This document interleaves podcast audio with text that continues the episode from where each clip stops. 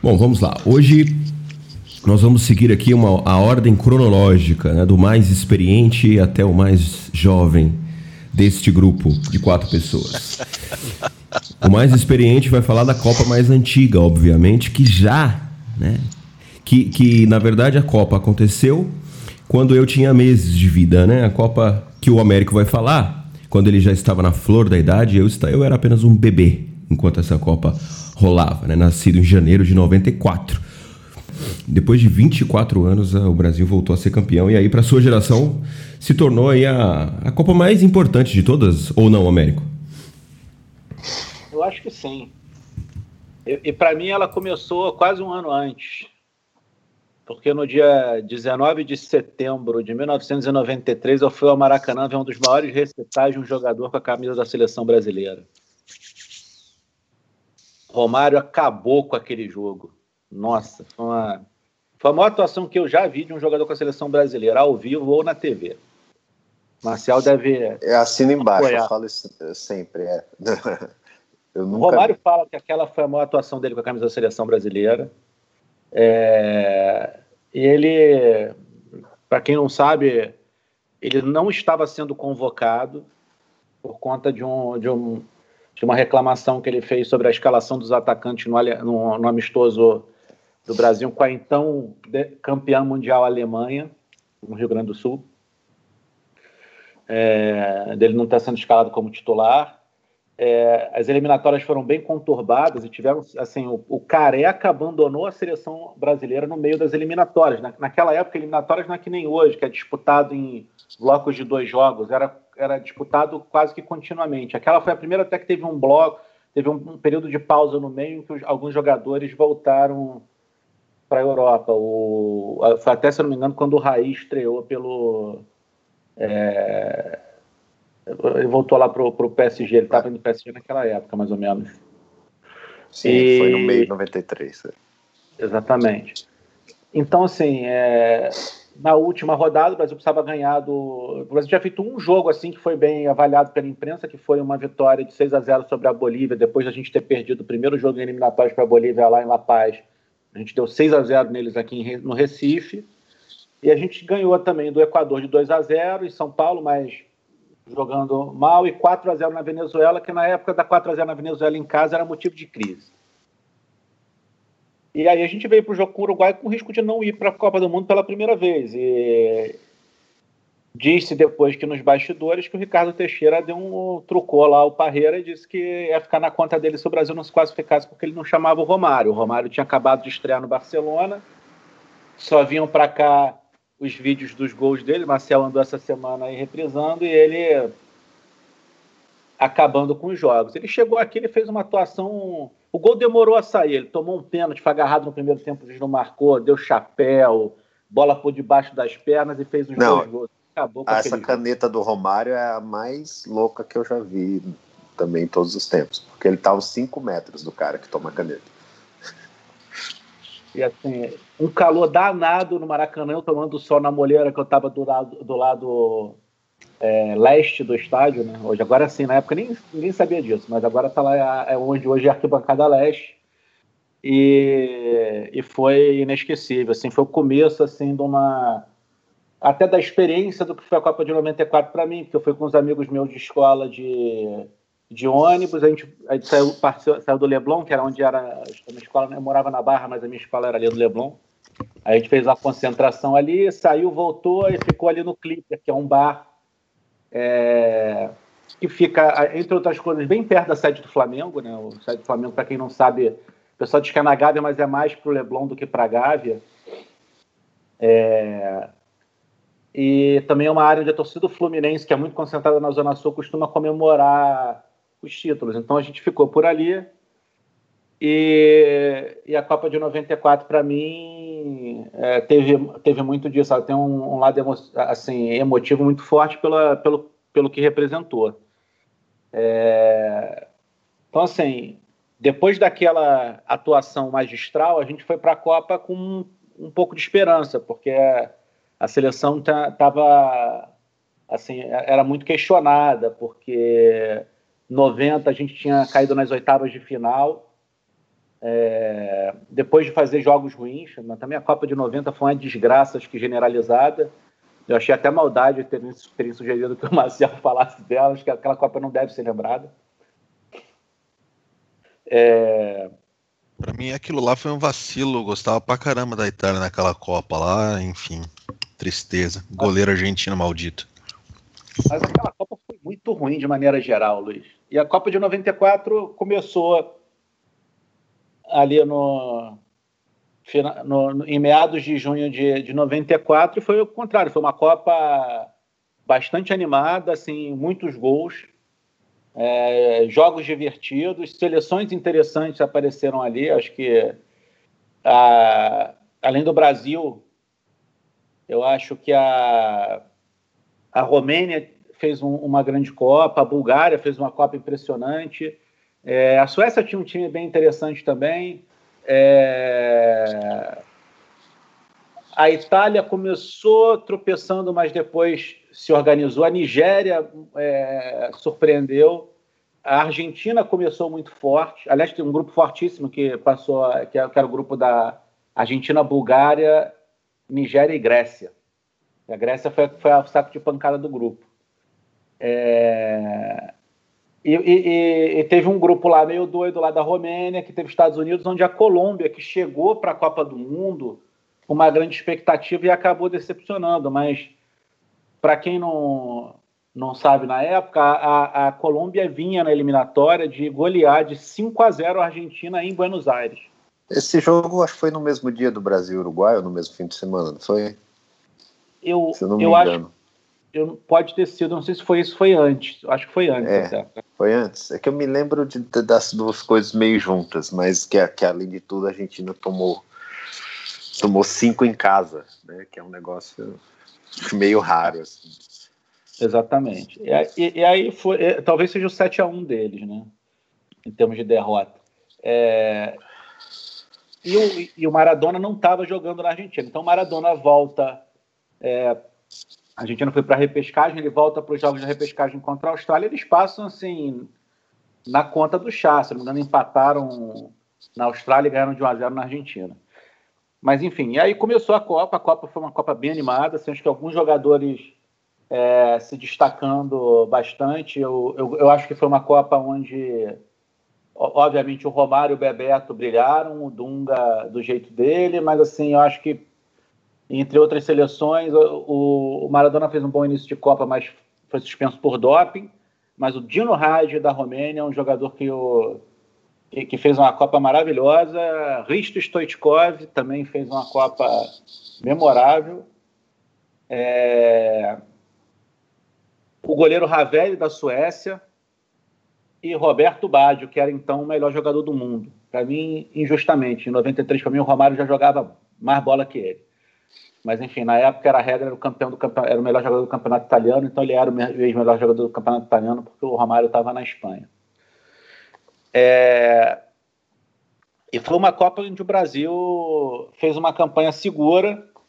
Eu lembro assim de, é, de vários jogos muito bem. Eu lembro, eu lembro, como se fosse hoje o primeiro gol da seleção foi o, o Romário que fez no, no escanteio contra a Rússia Aliás, foi a primeira Copa que a Rússia participou, antes foi sempre a União Soviética. Uhum. É, que o Galvão Bueno ele canta que o gol vai sair. Ele fala, tá na hora do gol sair. Ele bate, canteia, o Romário faz o gol. Parece que estava ouvindo. Se vocês buscarem a, a reprise desse jogo em algum lugar para gravação da Globo, vocês vão ver que o que eu estou falando é exatamente o que acontece. Depois o Brasil meteu, teve uma vitória bem segura de 3 a 0 contra Camarões e fez uma partida ruim contra a Suécia é, em Detroit, que foi um primeiro estádio de Copa do Mundo que era coberto. E aí tem uma coisa estranha, depois eu fui ler que esse estádio ele era mais, ele tinha um campo mais estreito do que o padrão da FIFA. A FIFA autorizou, como a Copa era nos Estados Unidos, existia um interesse comercial muito forte nisso, de que o, ela autorizou que alguns estádios feitos de futebol americano tivessem a, a largura abaixo da, do padrão. Então, provavelmente, isso favoreceu a retranca da Suécia. E um outro jogador que fez um sucesso grande nessa Copa foi o centroavante da Suécia, que era o Kenneth Anderson. E não era um jogador lá muito habilidoso, mas era meio que o Hernandes brocador deles, assim. O bicho fazia gol de tudo que era jeito.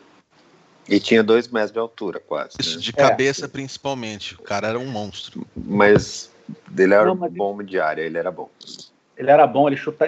O gol que ele faz com o Brasil no Tafarel é um golaço, tem uma bola difícil Sim. de bater, que ele bate Não, ele batia bem na bola para finalização. É. Só era meio, né, para correr com ela, desengonçado, muita perna, né? É, é Muito que nem o Hernani, né? O Hernani tinha lá a estatística dele que ele tinha, sei lá, 60% dos gols com um toque, 40% com dois, e quando ele dava o terceiro toque, ele se, se atrapalhava com a bola. Mas.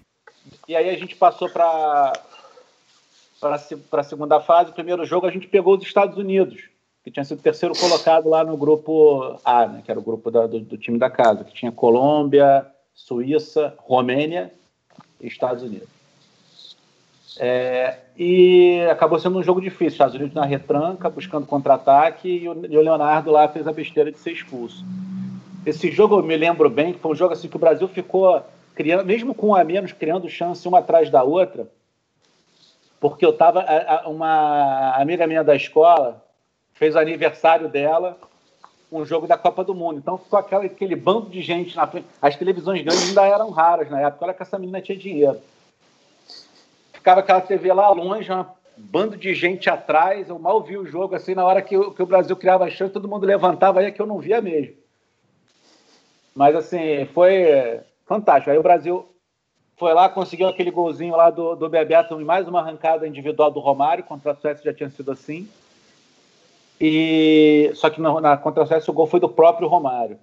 E aí a gente foi para as quartas de final para fazer aquele que foi o melhor, na minha opinião, o melhor jogo daquela Copa, é, seguido de perto por é, por, por Argentina 2, Romênia 3 nas oitavas de final foi o Brasil 3, Holanda 2. Para mim, os três melhores jogos da Copa foram esses dois que eu falei agora, Argentina, é, Argentina Romênia, Brasil e Holanda, e um outro jogo que foi muito bom foi Suécia 2, Romênia 2 nas quartas de final. E por um cochilozinho da Romênia no final, a Suécia foi enfrentar o Brasil. Que eu acho que foi bom para nós. Acho que talvez a gente sofresse um pouco mais com a Romênia. A Romênia era um time que tinha alternativas para chegar na frente, e a gente não, ao contrário do primeiro jogo em Detroit, no, na semifinal contra a Suécia, a gente não teve problema contra eles, é, apesar de terem só de 1 a 0 foi um massacre o jogo. Mas enfim, o jogo contra a Holanda foi um jogo assim meio estudado no primeiro tempo, com poucas chances dos dois lados. O Brasil começa o segundo tempo avassalador, buscando uma bola, a bola longa para os atacantes e faz 2 a 0 duas, com duas bolas lançadas para o Bebeto correr contra a defesa. O número ele cruza para o Romário, pega maravilhosamente de primeira. E na segunda ele entra sozinho, dribla o goleiro e faz o famoso gesto lá em homenagem ao filho dele que não deixou saudades no Flamengo, o Matheus, que tinha acabado de nascer na época. Aliás, o gol do Romário, para mim, é o gol da Copa, hein, o mais bonito dessa Copa. É, tem um gol do Raj também, não sei se é contra Tem. Estados Unidos ou contra a Colômbia, que ele mete uma bola de la, da lateral assim, cobrindo o goleiro, que é um golaço também. Tem, tem o gol também do, do Mitresco. Ah, tem o gol do Ayran. Também. Tem o Ayran que você. É, mas eu achei o do Romário ainda um negócio. Aquele tapa na bola ali é, é, é, é que parece tão fácil. É difícil pra. O Romário, Eu nunca vi outro. o Romário é impressionante a capacidade dele de concluir. Eu escrevi um desenho, ele é com nojo. Ele parece estar tá se livrando da bola. Ele dá um, ele dá um toque assim, a bola vai, vai pererecando até entrar. Eu, eu tive a felicidade, porque seis meses depois dessa Copa, ele veio aqui jogar no Flamengo. E aí eu ia para o Maracanã quase todo final de semana nessa época, que é época de faculdade, porque a gente tem tempo e a gente não valoriza, né? É, mas enfim, então, contra a Holanda, o Brasil se complicou no, no é, logo depois de fazer os gols. Ele entregou dois gols assim de vacilos da defesa e era raro isso. Aquela, a gente, naquela Copa a gente tinha uma defesa que não vacilava. Tanto é que a gente tomou um, a gente tinha tomado um gol contra a, acho que tomou um gol da, da, da Rússia de pênalti, eu não lembro. Tomou, não, não, contra, foi um gol contra não, a Suécia. Não, foi, o do Kenneth foi contra a Suécia mesmo, que foi um gol bem difícil que ele fez. Esses dois e foi isso. Não tem mais gol. O Brasil tomou, tomou três gols na Copa do Mundo inteiro. E aí, a gente, como eu falei, a gente passou, pegou a Suécia e foi um jogo avassalador que a gente perdeu o gol de tudo que é jeito no primeiro tempo. Mazinho, Romário, todo mundo perdeu o gol. Aí no segundo tempo, um cruzamento do, do Jorginho perfeito, encontra o Romário para cabecear entre os zagueiros grandões da Suécia. Ele tinha muita impulsão, mesmo assim, com 1,68m dele era, era um grande desafio. Eu já tive com o Romário perto dele assim, ele é realmente é baixinho. É... E aí a gente foi para a final. E essa final, para mim, tem uma história engraçada, porque eu estava indo fazer um curso de inglês. Então, eu cheguei no dia da final na cidade de Los Angeles. Ou seja, eu estava na cidade da Copa no dia da final. É, para falar a verdade, a gente tentou, eu com meus pais tentei antecipar de qualquer maneira aquele voo para tentar chegar um dia antes lá e tentar arrumar um ingresso na mão de cambista, mas não rolou. Então eu fui, eu cheguei quase na hora do jogo, ainda ouvi uma parte do primeiro tempo no, no rádio em espanhol, que foi bem difícil. Aí eu cheguei lá na, no, na universidade onde eu fazia curso de inglês, que ficava ali, quem ficava em Malibu, né, que é na Grande Los Angeles, o, o Rose Bowl, que é o estádio, ficava em Pasadena, que, que não era muito longe dali não. E, e assisti o jogo por lá. Assim, por um lado, eu perdi as comemorações no Clipper e toda aquela diversão. Por outro lado, eu tive a felicidade de encontrar, depois daquele 0 a 0 e ver o Baggio, que era o ídolo nacional da Itália, perder aquele pênalti eu tive o prazer de, de sacanear os italianos que estavam lá no meu curso de inglês. Eles chegaram mais tarde, mais para o horário da noite, mas eles sofreram na minha mão. Então, assim, isso aí valeu para mim, porque geralmente Copa do Mundo não é que nem título aqui no Brasil, né? Que quando você ganha, você vai lá e sacaneia o colega do lado no dia seguinte no trabalho. Dessa vez eu tive esse prazer de fazer isso. Mas assim, mas em termos de Copa do Mundo, de, de acho que a Copa de 94 foi uma Copa que devolveu o futebol ofensivo. É, também foi a é. primeira Copa com algumas mudanças de regra que favoreceram isso, tá? Uma delas foi a vitória de três pontos, porque é, ela tirou muito. Numa competição curta, como a fase de grupo das Copas, ela tirou o benefício do empate. O recuo do goleiro tinha acabado ali. E, e também tinha mudado a regra da mesma linha nos impedimentos. E aí isso acho que gerou, um, fora disso, uma geração um pouco mais, é, vamos dizer assim, habilidosa do que a gente viu em 94. Os, os grandes jogadores de 94, embora tanto Stoichkov quanto Romário, quanto o, o, Rádio tivessem lá, o Rádio e o Romário chegaram machucados, o Maradona também não estava em, em, grande forma em 90. O, é, o Bádio estava em 90. Também machucado. Também, ele, o Mádio também não jogou a Copa inteira. É, não, mas o, tanto mas é que o, o Bad 90 destroçou, cara. Hum? O Bad, o Bad em 90 destroçou. É que ele o ele quebrado, mas ele foi entrando ao longo dos jogos. Eu acho que quando chegou na reta final ele já estava de titular. Não lembro exatamente. A, a dupla de ataque da Itália foi trocada durante a competição, né? Que sempre que entravam era Viale e Carnevale, a, a, a, a que, geral, a que começou a Copa. Mas geralmente no final dos jogos entrava o Esquilate e o Baggio e ganhavam os jogos. Aí eles foram entrando cada vez mais cedo e ganhando a posição. Não, e, e, o Baggio era menininho lá na época de, Não, é, Copa de 90. E, era mano, Baggio em modo Michael Owen. Assim, era. Isso aí. Mas o, o, Mas em 94 ele também demorou a engrenar. Ele também teve esse problema de contusão, ele foi engrenar lá no lá para as oitavas, quartas de final. Só, é, só ele queria fazer um adendo contra a Espanha, né? Eu só Aí queria fazer um adendo começa... aqui. Sim. É, os pessoal mais novo, é, quando o, o, nosso querido Maciel diz que o Bádio estava no modo Michael Owen, é um elogio, tá? É só explicando aí. é, era o menino que entrava do banco e arrebentava. Na, isso era o Michael Owen em 98. que é que eu vou falar depois. Viu? O Américo falou uma coisa interessante, que, que a Copa de 94 devolveu o futebol ofensivo. Mas, para a nossa, é grande, polêmico, para a nossa grande imprensa aqui do Brasil, né? A, a, seleção de 94 nem deveria ter ganhado, porque aí estragou o futebol arte, a partir daí virou o futebol de resultados. Né? Eu queria que vocês falassem sobre isso e também sobre aquela questão da, da seleção de 94, ela ser uma seleção diferente por ter a questão da posse de bola, de muitos passes uma paciência muito maior que as seleções ah, brasileiras ao longo da história tinham. Né? Isso talvez esteja relacionado com o calor que aquela Copa foi, que vocês podem falar também sobre esse detalhe, né? Jogos ao meio-dia, 40 graus, coisa tranquila. Olha, eu não posso falar sobre todas as cidades, mas eu, assim, eu estava lá no dia da final. Tava quente pra caramba. Tava muito quente, muito quente. Embora o calor aqui seja maior, mas acho que não é isso que determinou a forma que a seleção jogava, não. Eu acho que a gente teve uma seca naquela época de meias criativos. É, isso já vinha de antes, assim, em 90, o titular foi o Valdo, que era um bom meia, mas ele era mais um camisa 8 que um camisa 10. E o, o Raí, eu acho que ele era mais ponta de lança do que pifador, entendeu?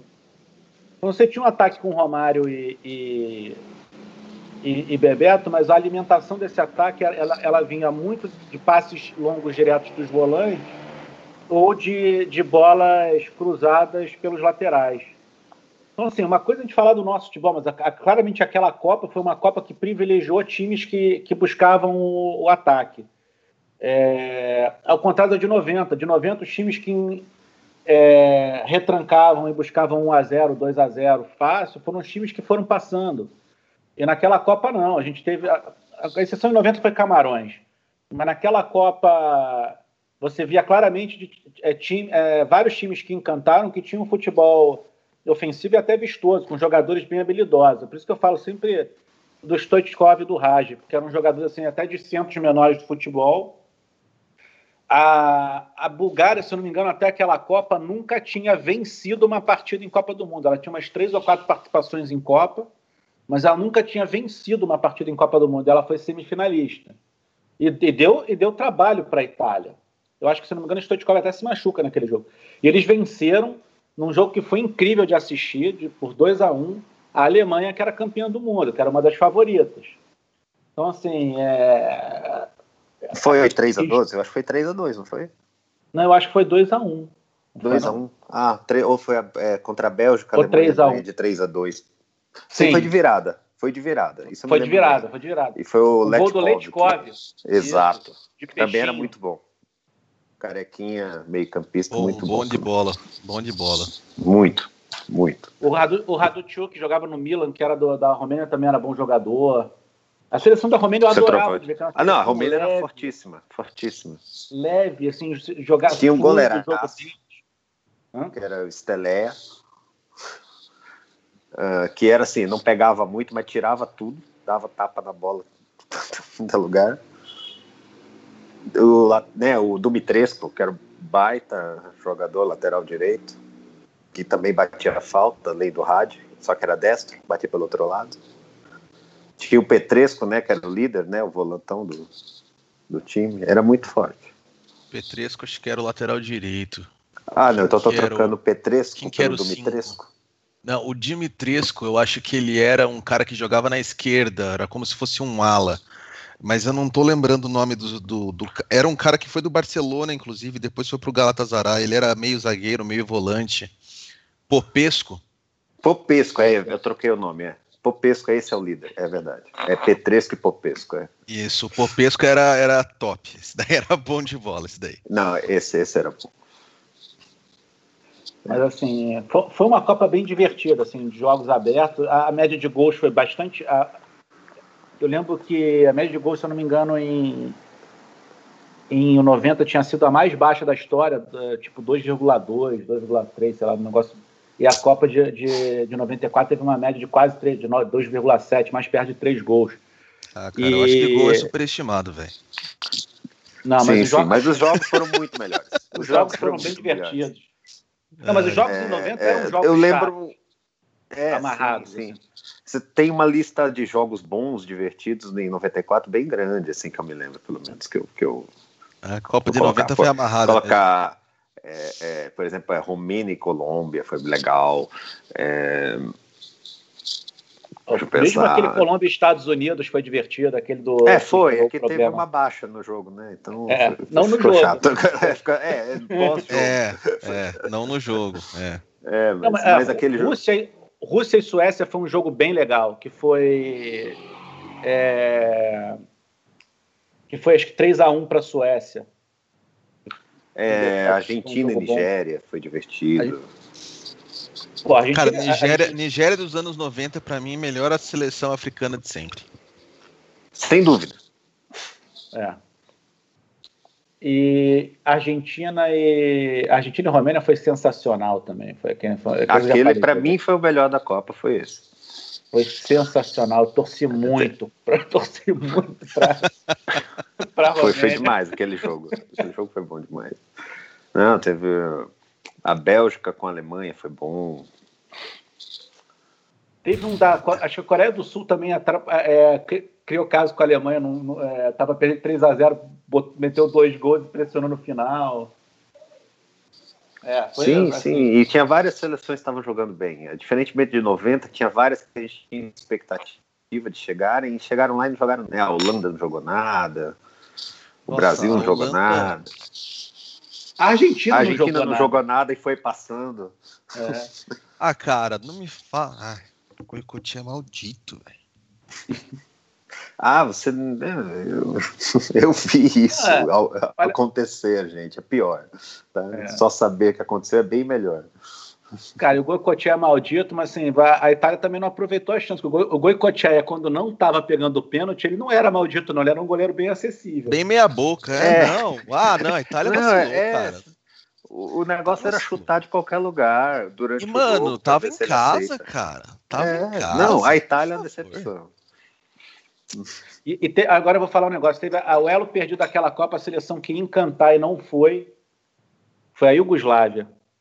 Ela foi suspensa por causa da guerra nos Balcãs. É, em 94, Sim. né? É isso aí. É. Não, em 92, a de 94 foram... é uma lenda. É, eles foram suspensos em 92 da Euro. Entrou Sim. a Dinamarca, Dinamarca no lugar deles e foi campeã. Não, é palhaçado isso daí. Excelente aliás, a chance que a Dinamarca merecia para ter um, pelo menos uma tacinha. Depois de é, jogar ganhou, muito nos anos 80 e perder o, tudo. E ganhou uma Euro sem o Michael Laudrup. Isso daí não faz o menor sentido.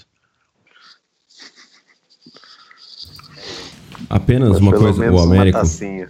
O Américo falou sobre o número de gols da Copa de 94. Eu fui buscar aqui, só para vocês terem uma base de comparação.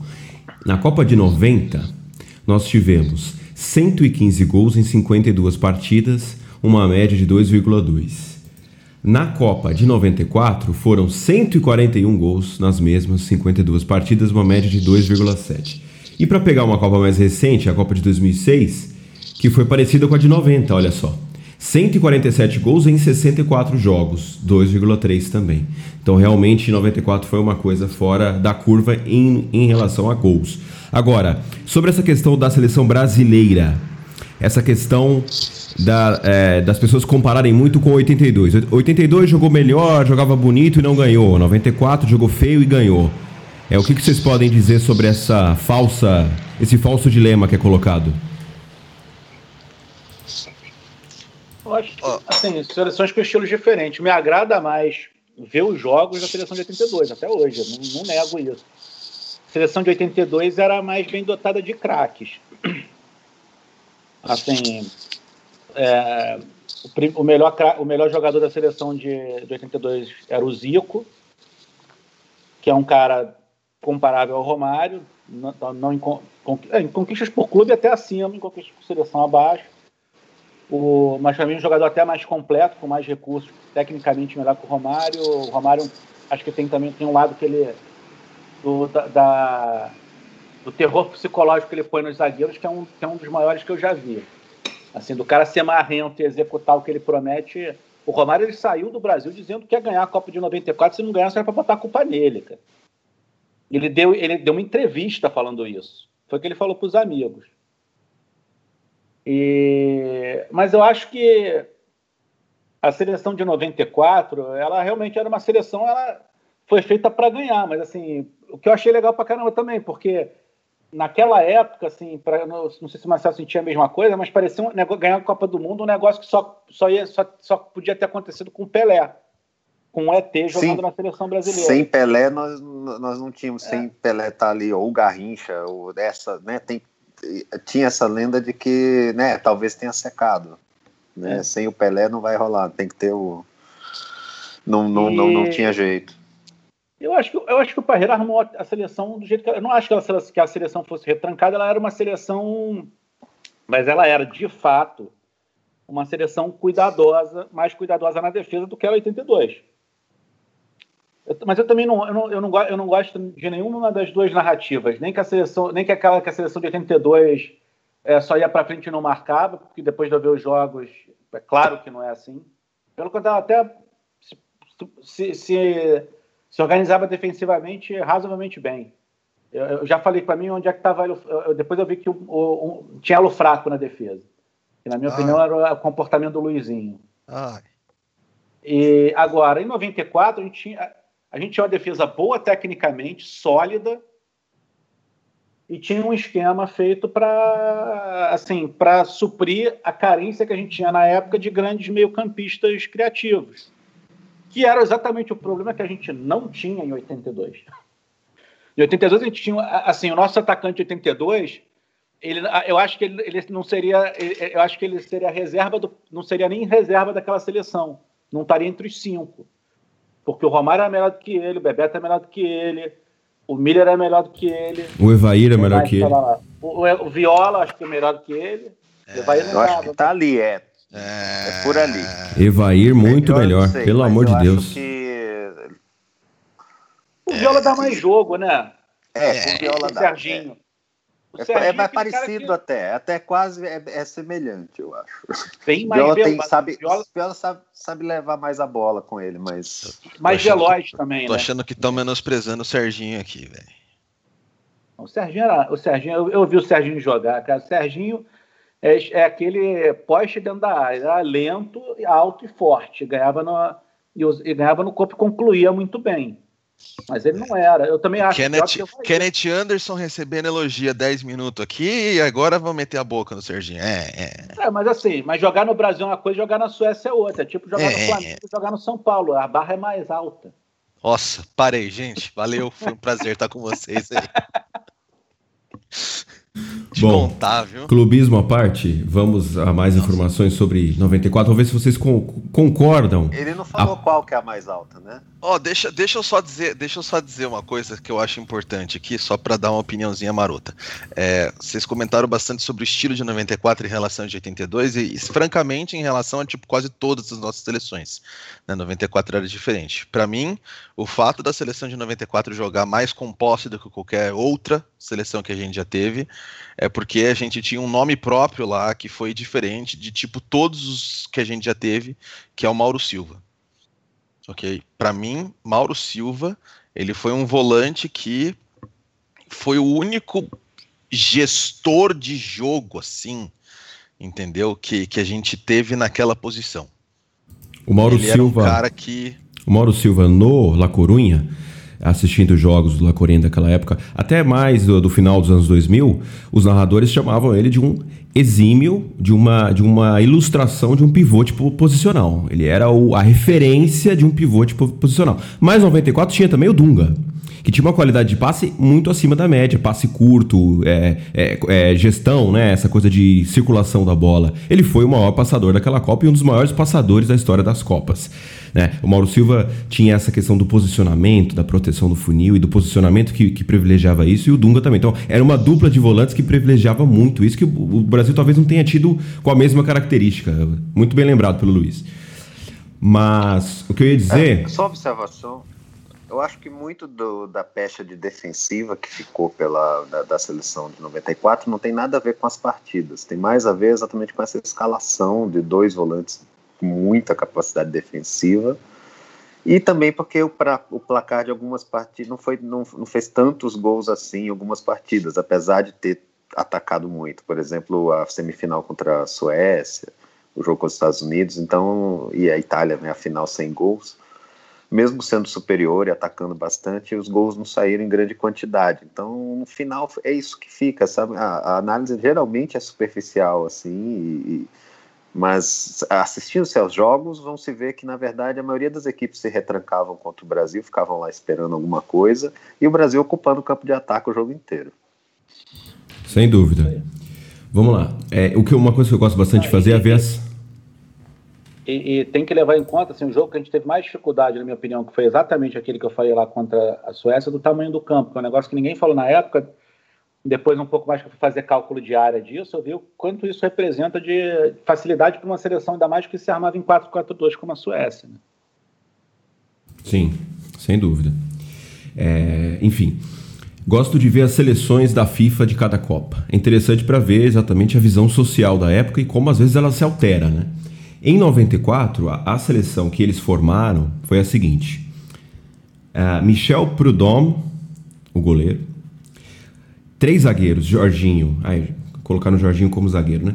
É, Márcio Santos e Maldini, Dunga Balakov, Raj e Thomas Brolin, é, e no ataque Romário, Stoichkovic e Baggio. O que, que vocês acham? Me parece justa a seleção. Ah, eu acho. Assim, né? Tá com os principais nomes. Uh, não, é, na época eu acho que eu me lembro que também não achei. É, o, o Broly era o craque com a bola no pé, né? Da, da, o 10 da, da, Era o armador mesmo criativo da Suécia, né? Tinha os grandões, os centroavantes que, que, que, que finalizavam, mas era o homem criativo. O Broly dá uma dó, cara, porque depois dessa Copa acho que o cara jogou pouco tempo, se estourou e já era. É, eu vi duas Copas dele, né? E mesmo em 90, que a Suécia perdeu as três partidas, ele era bom, ele era o bom do time. Ele, ele fez o gol contra o Brasil, inclusive. Exato. E foi jogar individual. Eu não lembro muito desse Balakov. Quando eu vi o VT, eu não prestei muita atenção nele, esse búlgaro Balakov. Balakov era bom de bola também. É. A, a Bulgária tinha uns três ou quatro jogadores assim bons. É, aquele meio-campo era bom. E, é. e, né, e o Stoichkov ainda que, que resolvia. Era um time forte por isso, que jogar, o meio-campo né, jogava e tinha um craque lá para resolver, né? Que é isso aí. Fazia Juntou coisa jeito. boa. Juntou é. um entorno legal e ainda tinha um cara acima da média ali para decidir quando a coisa não ia. E esse goleiro. É, a Bulgária era um perigo, era um perigo aquele time. Mas você vê como é que foi uma seleção, uma seleção de atacantes tão bons que o Bebeto, que fez uma excelente Copa, não fez a seleção. Eu, não, eu acho que está justo mesmo. Acho que o Bad, o Stoichkov e o. É, e o. E, Bad, Stoichkov e Romário foram assim, acima dele. Eu, eu acho que eles. Agora eu entendi porque botaram três zagueiros, né? Porque eles botaram mais uma vaga no ataque. Ninguém jogava naquela época com, com três atacantes. Era um negócio que não existia praticamente. A Holanda até que jogou nessa Copa, mas era muito raro.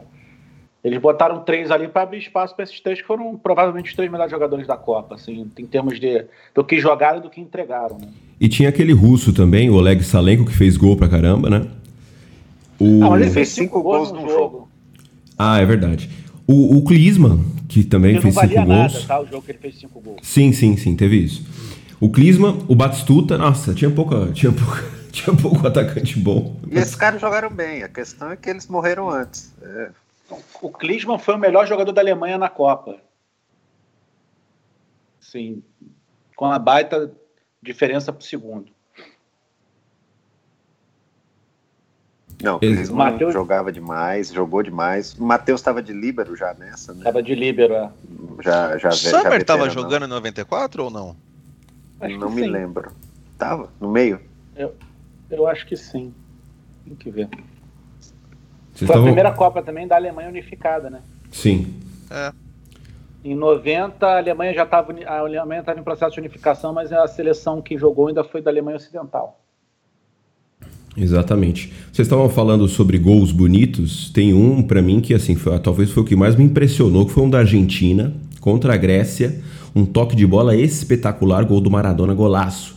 O Batistuta faz uma parede, uma coisa espetacular. Também acho que estaria entre os entre os gols. É que Aquele assim. também. É, que o Maradona mete a bola de, de curva assim no Isso, ângulo, né? exatamente. A jogada. É, é, Jogadaça. É umas tabelas que você E depois ele dá aquela rugida pra tela, pra, pra câmera. Não é da comemoração? Sim, uh, com os olhos esbugalhados. Os olhos esbugalhados. Ele dá aquela. Rugida do leão da MGM lá na, na, na, na, câmera. Da, não, não o Maradona estava dizendo que voltava, tava de volta para assustar todo mundo ali. Mas, ele... eu, mas eu gostei quando a Bulgária ganhou deles de 2 a 0 e mandou eles para o terceiro lugar. Ah, aquilo foi muito bom. Porque a Bulgária estava ganhando de 1 a 0 a Argentina era a primeira do grupo. Estavam os três empatados com seis pontos. Nigéria, Argentina e Bulgária. Aí, por causa do 4 a 0 na Grécia. Aí a Bulgária fez 2 a 0 assim, acho que nos descontos, no finalzinho. A Bulgária subiu para segunda e jogou a Argentina para terceira. E aí eles foram pegar a Romênia.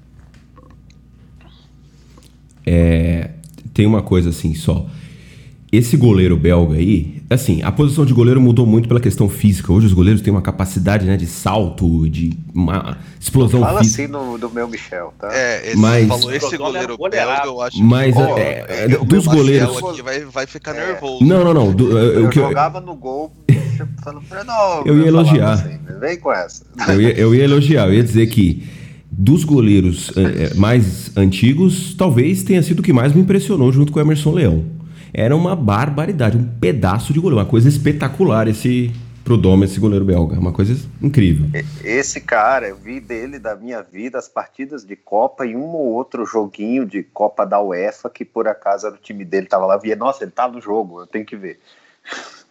que né, era espetacular. Difícil. E o duro, e eu era que a carreira dele, carreira dele foi meio instável, né? Não, não foi um negócio Sim. muito uma pena. Então, é.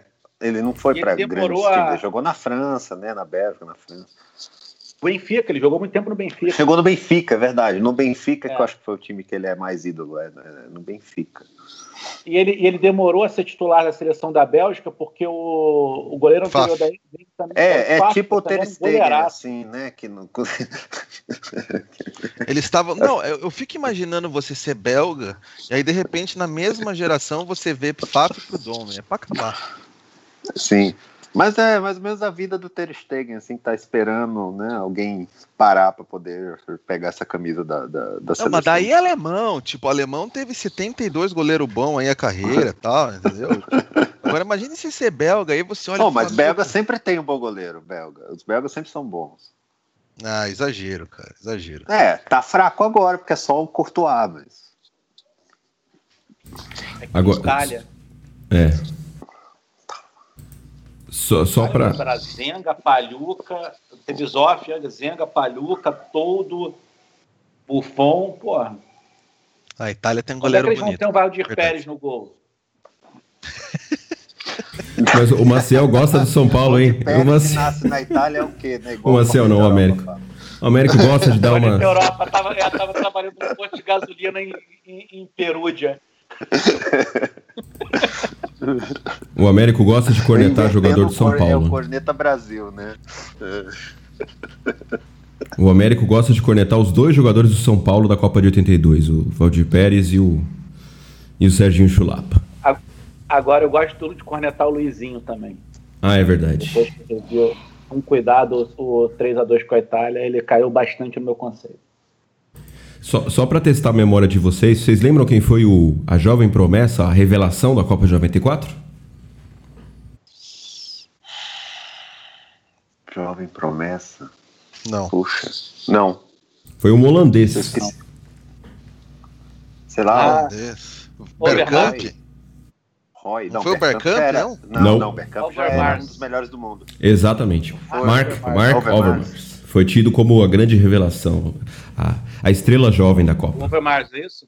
Exatamente, ele mesmo. Mark Overmars. Ah, tá. Eu, eu ia chutar eu o Roy porque ele entrava também, era menino, ele entrava no segundo tempo e fazia um, uma fumaça.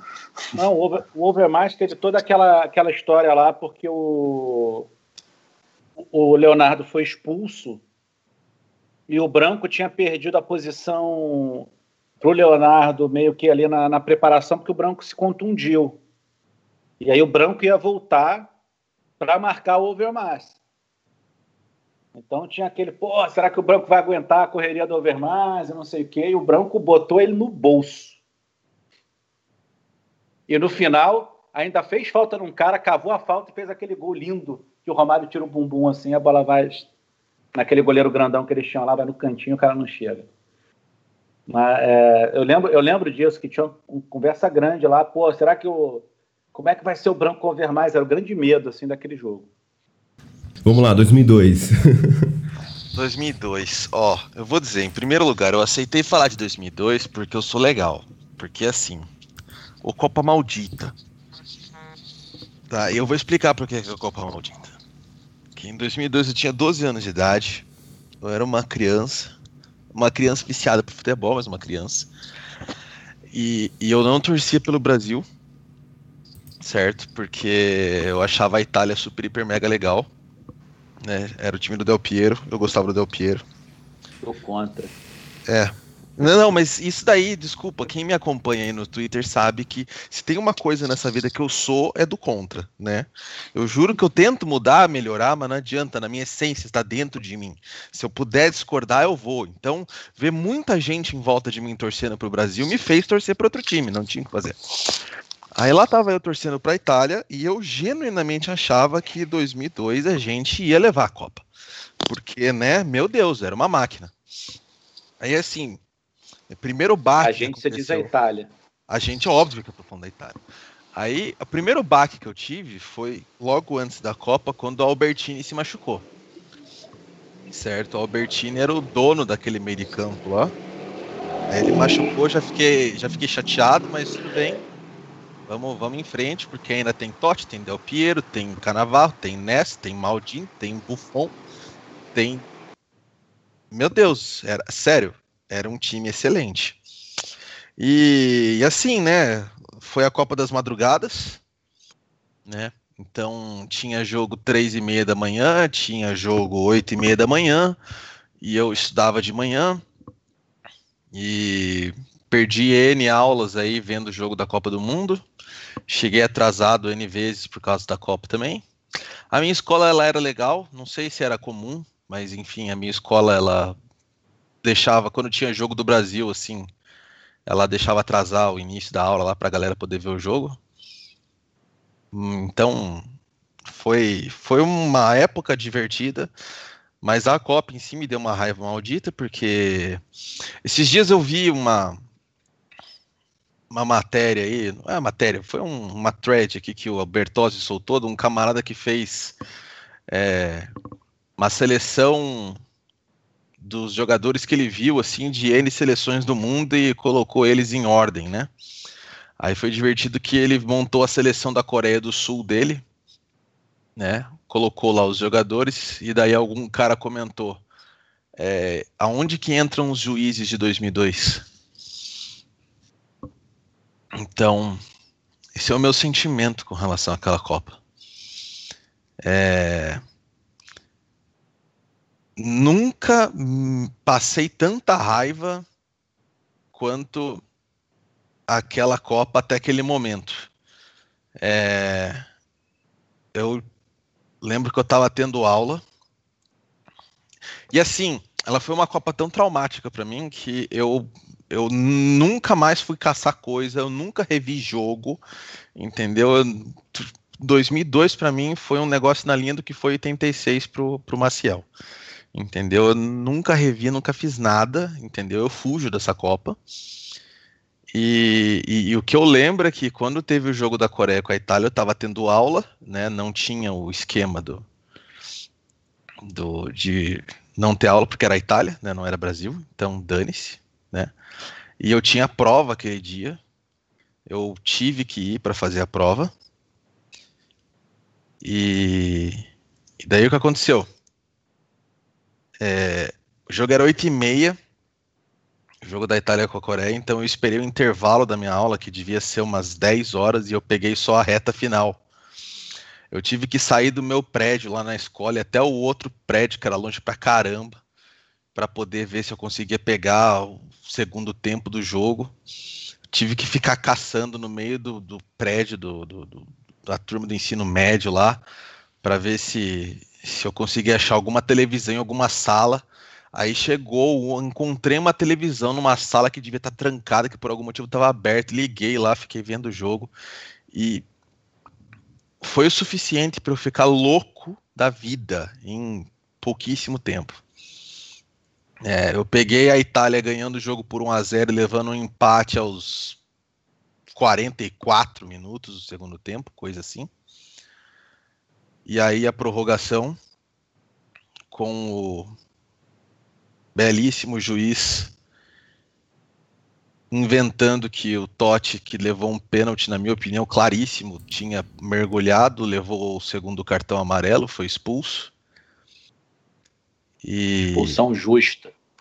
Putz, grila, cara. Meu Deus do céu. E por fim, o, o gol que foi marcado impedimento, eu não lembro se estava impedido ou não, tá? Eu não lembro. Eu só lembro que eu fiquei louco da vida.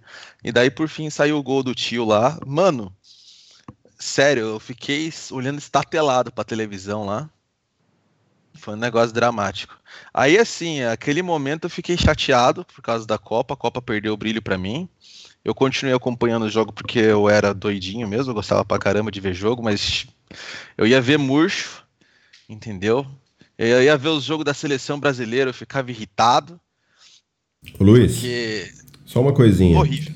Só uma coisinha. Você fala sobre o juiz da, do jogo da, da, contra a Coreia do Sul, mas vamos lá, né? Vamos lá. Eu revi esse jogo ah, faz um tempinho, alguns meses, durante a quarentena.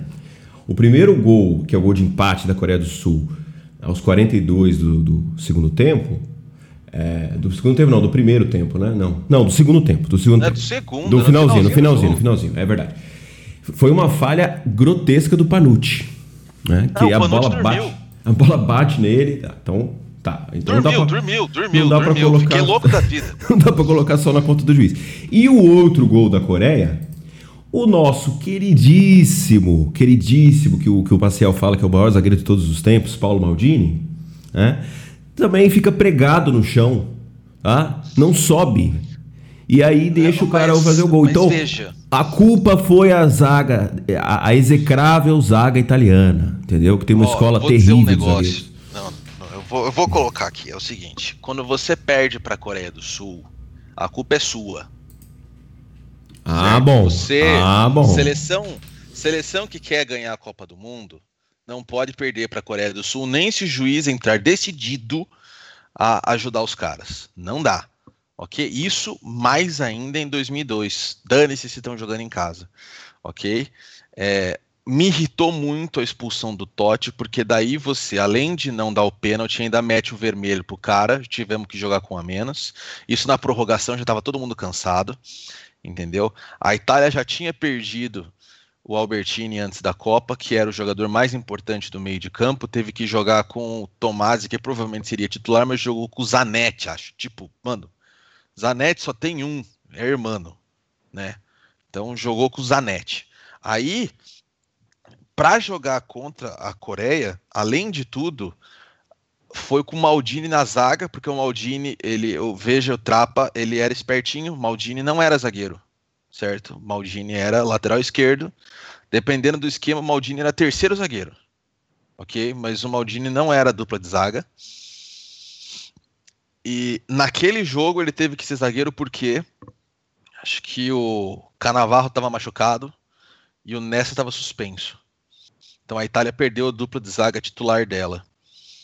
Certo? Era um negócio assim. E e daí a gente jogou, acho que foi com o Panucci na zaga, com o Maldini na zaga e não lembro quem que foi, quem foram os laterais. Deixa eu dar uma caçada aqui, ver se eu acho essa escalação, porque foi, foi horrível. Foi horrível. Ó, tá aqui, ó. Jogou com o Panucci na lateral, Juliano e Maldini na zaga e Coco na lateral esquerda. Ok? Tipo, serve a coisa medonha que foi isso. Então, foi horrível ok, jogamos. Itália jogou aquela porcaria lá, foi horrível. Entendeu? Foi um jogo medonho. Foi a primeira vez que, que o Trapatone resolveu enfiar o Totti, o Vieira e o Del Piero junto. Mas logo aos 61 ele tirou o Del Piero. Tipo, meu, se você joga com Totti, Vieira e Del Piero junto desde o começo do jogo, você deixa os caras até o fim do jogo. Entendeu? Não. Aos 61 ele tirou o Del Piero para botar o Gattuso, ou seja, estava ganhando de 1 a 0, ele pensou, já era, vou levar esse negócio, vamos fechar o time. E na hora que o caldo entornou, ele tinha que colocar quem? Não tinha quem colocar. Certo? Então Trapattoni me irritou brutalmente. Aí a Itália perdeu essa porcaria desse negócio. E eu já estava dando essa, essa Copa quase como ganha, porque é, a França e a Argentina tinham caído na primeira fase. Eram, na primeira fase eram os dois melhores times que chegavam para aquela Copa, embora não estivessem jogando como tais, no caso da França. É, e o outro fosse um time do Bielsa, no caso da Argentina.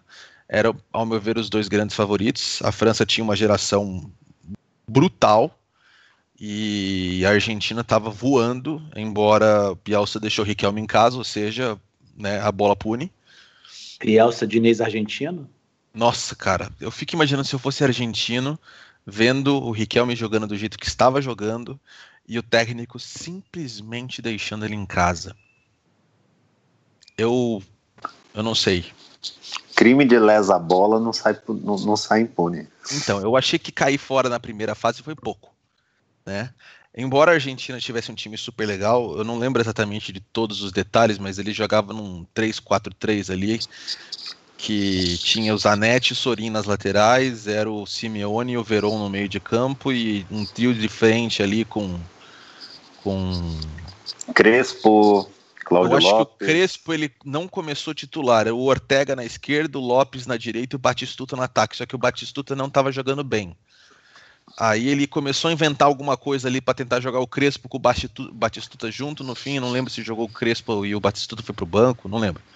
O Batistuta já não tava com perna, né, cara? Mas Simeone não tava ala esquerdo né, nessa época? Não, ala esquerdo que era... acho que era o Sorin mesmo. Ah, não, era o Sorin mesmo. Sorin, era o Sorin. Era, era, eram as improvisações, era o Sorin, é verdade, era dois alas. Não, era o Sorin, o Zanetti, o Simeone, Simeone e o Veron no meio. E Veron. E é, exatamente, 3-4-3. Não, cara, eu era muito quando a Suécia eliminou a Argentina. Foi no finalzinho. Não, cara. A Argentina não a Argentina não fez assim, ela ganhou bem da Nigéria no primeiro jogo, perdeu para a Inglaterra num jogo disputado, foi 1 a 0 com um pô de pênalti, se não me engano, do Beckham. E aí ele ia decidir a vaga como favorita contra a Suécia. Perdeu, 2 a 1 A França não, a França teve uma campanha assim, sofrível. A França foi, foi vergonhosa a eliminação, não fez nenhum gol. Perdeu para o Senegal na abertura. Mas a Argentina fez, não fez assim uma Copa também que dá para dizer que eles ah, não jogaram nada. Jogaram mal, mas não foi também horroroso. Não, então, mas aí fiquei chateado porque caiu todos os, os favoritos logo no começo entendeu? O juizão lá primeiro assaltou a Itália, depois assaltou a Espanha, que tinha um time legal também, entendeu? A Espanha, ao meu ver, ela ia ser um dos, um dos vai, talvez fosse um dos quatro melhores times daquela Copa, na, enquanto chegava lá, era, era um time legal. O, o erro aí que o, que o Américo reclamou, ele não era grandes coisas, não, ele era meio grossão, mas o cara tinha hierarquia, entendeu? Mas, mas não deu, cara. Ô, Luiz. O juizão lá. Ah, Luiz. chateei, cara. Essa Copa é chata, é, Por que mas, mandaram falar dessa Copa? Como você disse, né? Da Coreia tem que ganhar, né? O juiz, não, tem que ganhar, mas... A Alemanha foi lá, acabou. Mas Nossa, e como era ruim aquela Alemanha, cara. pensa, pensa em time ruim, velho. Só tinha. Eu lembro até hoje, Kim, acho que foi o Beckenbauer, que antes da final falou é, tirando bala que o Khan pega o resto desse time, embala e leva embora. Oh, que maldade. Soltou um negócio desse, mas, mas era muito ruim, cara. A Alemanha passou com a ajuda do juiz pelos Estados Unidos. Não, mas cara. A bola entrou, o Khan tirou de dentro do gol. Muito ruim aquela Alemanha, cara. Tipo, teve Coreia do Sul e Turquia na semifinal, tipo. E, mano, na Coreia do Sul e Turquia. Não, não tô dizendo que era ruim, mas não era nível Romênia e Bulgária, ou Suécia e Bulgária. Não era. Não era, era, um, era meia boca. Luiz, eu era meia mas imagina, ah. é, eu acho que vocês acabaram, vocês italianos acabaram sendo salvos, porque imagina essa zaga tenebrosa contra Rivaldo, Romário, Ronaldinho Gaúcho, vocês iam tomar uma tunda. Ah, vai te catar. Mané, ia tomar uma surra o quê? Entendeu? O Nesta ia ter jogado, não ia ter Francisco Coco no time. Ah, pelo amor de Deus, cara. Maldini, o Maldini, o Maldini nunca mais seria Ó, hypeado depois de, de enfrentar o Ronaldo na, naquela Copa. Ah, me falta. Viu? Teria sido ainda um negócio histórico, já pensou? Se joga o Maldini na zaga, ele toma um vareio de bola, ninguém mais ia ter inventado que o Maldini era um dos melhores zagueiros da história. Tá vendo? Vocês ficam aí reclamando? Tá, pois, Culpa tudo é, é feito borboleta, né? O juiz é isso do, aí. da Coreia. É isso aí. Contra Se tivesse passado da Coreia, se tivesse passado da Coreia, ia pegar a miséria da, da, da, da Espanha na, nas quartas e ter sido baita jogo legal. Aí a Itália ia chegar na final pegar o Brasil e o Maldini ia tomar um vareio. O Brasil ia ser campeão do mesmo jeito, tava tudo certo e ninguém ia zoar o Maldini. Ah, ah. Copa chato do inferno. Não, 2002, tudo isso acordando três eu... e meia da manhã para ver ainda. 2002 eu não consegui ver com, com tanta profundidade como eu vejo em geral as Copas do Mundo, porque eu tava. Os jogos caíam no meu horário de aula e eu tava num lugar que era meio sério, tá? Escola militar, inclusive. É, aí complicou, né? É, e, e, geralmente eu pegava esse jogo, por exemplo, da Itália. Eu lembro que eu peguei na hora do almoço, em vez de almoçar, eu ia correr, porque ainda dava, dava tempo de pegar o finalzinho dos jogos, peguei a prorrogação. É, era mais ou menos isso, eu pegava esses pedacinhos aí que dava entre uma coisa e outra, e eu faltava na cara dura mesmo no dia do jogo do Brasil. Então. Ah, eu só sei que assim, a experiência foi legal, acho que foi a primeira Copa que eu vi direito, assim, entendeu? Que é 98 eu tinha 8 anos de idade, eu acompanhei, eu não entendi direito a galera chorando quando perdeu da França. Eu achei legal o Chile em 98. Salas e Zamorano foi uma dupla legal, divertida. O Paraguai de 98 foi um time legal, divertido, mas assim, foi só isso, só diversão. 2002 não, entrei lá torcendo, pá. Mas só me irritou, cara. Pelo amor de Deus, eu tenho raiva desse, dessa Copa. Copa maldita. Por que, que você tá falando com... fala, Não, porque você não fala de 2002. Eu falo de 2002. Ô, então, Luiz. Vamos lá, vai ver Raid ao vivo. Oi. Por que, que, por que, que você tá falando com sotaque gaúcho? O que que tá acontecendo? Eu ando negociando bastante com gaúcho, aí eu tô pegando, cara. Isso acontece mesmo. Isso acontece. Eu sou. Não, cara, eu sou, eu sou realmente uma esponja em sotaque. Não, é mas é... eu preciso manter um certo, uma certa distância do Américo, porque carioquês não vai dar. Não vai dar, eu preciso evitar isso. Aí você vai começar a falar Pô, assim, assim, todo final de frase bonzinho nessa Copa, fala uma coisa positiva. Ah, o Senegal foi um time legal mesmo, né? É, eu, gostei, eu consegui né? pegar uns pedacinhos de jogo bom do Senegal e me deu Não, alegria. Os caras deram alegria, os caras deram alegria. O Diouf jogou como nunca. Ah, eu nunca torci tanto quanto a, contra a França, que eu estava lá. Você estava lá? no, dia, no dia da estreia, né? E fiz, a, a, passaram o jogo no anfiteatro lá, né, naquele dia. Foi o único dia que deram alguma importância a um jogo da França ali que eu vi né, em todo o período que eu tive lá.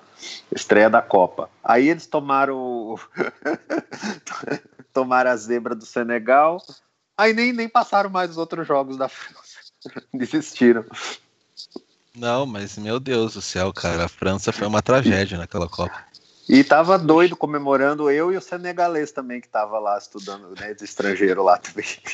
A galera. Não, ó, a comemoração eu acho que foi uma das mais épicas, né? O cara jogando a camisa no chão e a turminha dançando em volta.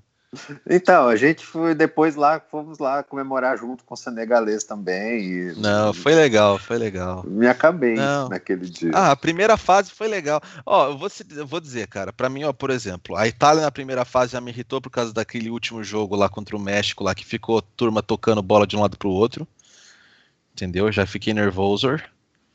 Mas aí chegou nas oitavas, caiu, já me estressei, fiquei brabo. O, o, Brasil, eu lembro que eu fiquei nervoso ainda, porque eu nunca vi caminho tão fácil para ser campeão. Entendeu? O único time decente que pegou no meio do trajeto foi a Inglaterra. E ganhou Aquela com... Bélgica era boa também, também. A Bélgica não, era boa, mas era a Bélgica, né? Ou não, era a Bélgica.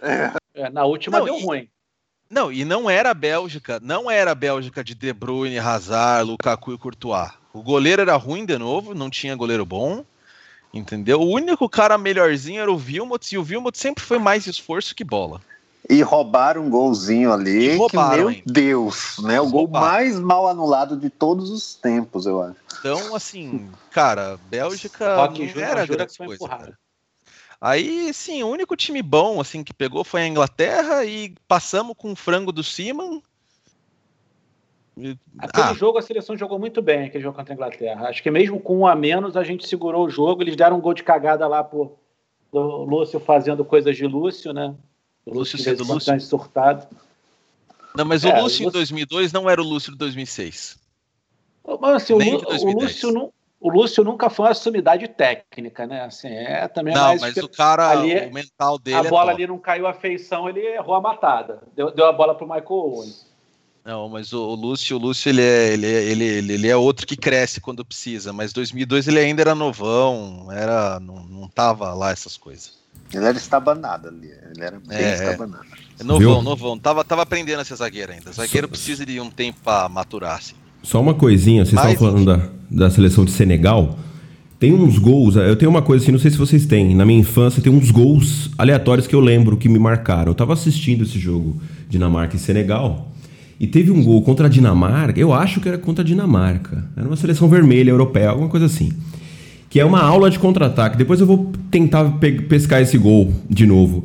Que, que eles roubam uma bola na, na, própria, no próprio, na própria área. E aí eles tocam a bola pro meio, alguém ajeita de letra e eles começam a tocar a bola assim, assim, dois, três toques, eles chegam no gol da Dinamarca. Uma coisa espetacular, eu lembro que ficou gravado na minha mente. A seleção de Senegal era muito boa, essa seleção da. Vocês falaram da Nigéria de, de 90, a de Senegal também é uma ótima seleção africana aí das, da história das Copas. Não, mas tinha. Foi, foi legal. Foram eliminados pela Turquia, não foi isso? Passaram pela Suécia e perderam para a Turquia, se eu não me engano. Não lembro. Foi, foi isso mesmo. Foi, foi, foi isso mesmo. Não, Uma pena. foi pela Suécia, não foi? Não, ganhou não, da Suécia e perdeu da Turquia, é isso aí. Eles foram para as quartas de final. A Turquia, a Turquia, olha, ela ganhou do Japão nas oitavas e do Senegal nas quartas. Olha que beleza. As quartas de final foi a coisa mais doida que eu já vi na minha vida. Mas tem também um, um detalhe, pouca gente lembra, é o seguinte. Por que, que também gerou essa confusão toda? Que você teve dois cabeças de chave que foram Coreia do Sul e Japão. Sim. Porque a Copa foi em dois países.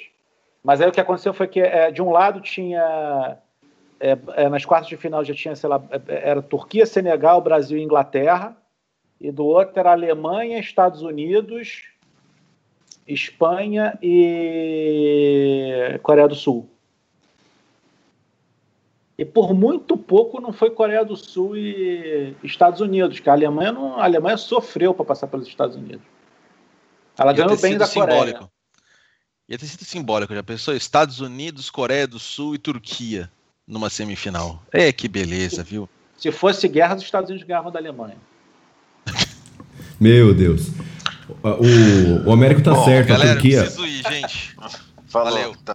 Ah, o Américo tá, tá certo. A, Turquia fez o gol no, no último segundo do, do, do, jogo contra o Senegal. Aos 94 do segundo tempo, um, um gol até que bonito. Tô vendo aqui. Bom, então, bom, Luiz, se foi em 98, em, então em 2002, vamos, vamos fazer o seguinte. É, vocês querem terminar 2002 ou a gente, a gente volta para 98? Vamos falar 2002 aí.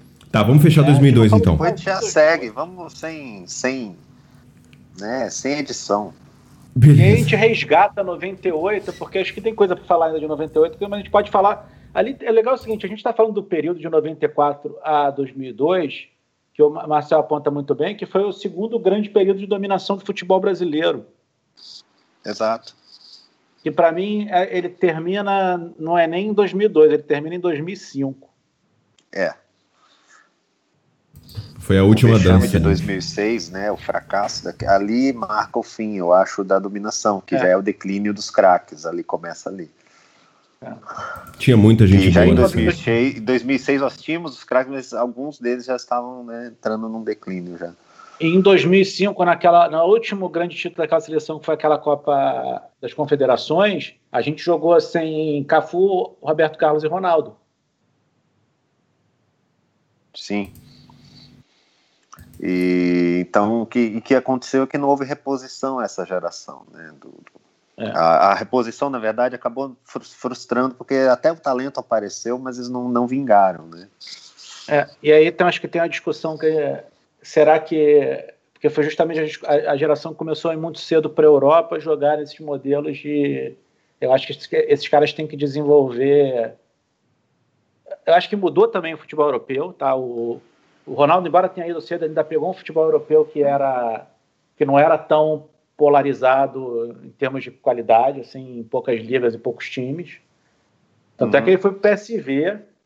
No Barcelona, o Barcelona não, não era uma, um time dominante. O Real Madrid ganhou três Champions League naquela época também não era lá essas, não era esse time, não era um time assim que não, não fosse acessível para os outros disputarem. Era, é, é, era uma, foi e, ali foi justamente o e tinha outra coisa, né? O cara ia para lá e era titular, né? É, e era o melhor. É, mas os times de lá ainda precisavam ter um craque dominante, não dava para ser um Bayern ou um Liverpool de recente, assim, que é um time que tem vários jogadores bons, um time bem armado, e por isso ele ganha porque não tem elo fraco. Aí, é, é nessa época, todo time tinha elo fraco, então você também tinha que ter um, um, um, um cara ali que fosse meio fora da curva para poder desequilibrar, né? Era por aí. Poucas exceções. Então, em 2002, o Luiz falou. O Luiz falou do jogo contra a Bélgica, que o Brasil ganhou com uma ajudinha da arbitragem, né? Aí teve o... Não, aquele jogo. Aliás, aquele jogo foi muito bom, acho para um neutro deve ter sido muito divertido. Eu fiquei com a impressão também de jogo mais o melhor jogo da Copa, assim, em termos de fator entretenimento. Não tanto futebol, acho que Brasil e Inglaterra foi melhor em termos de futebol.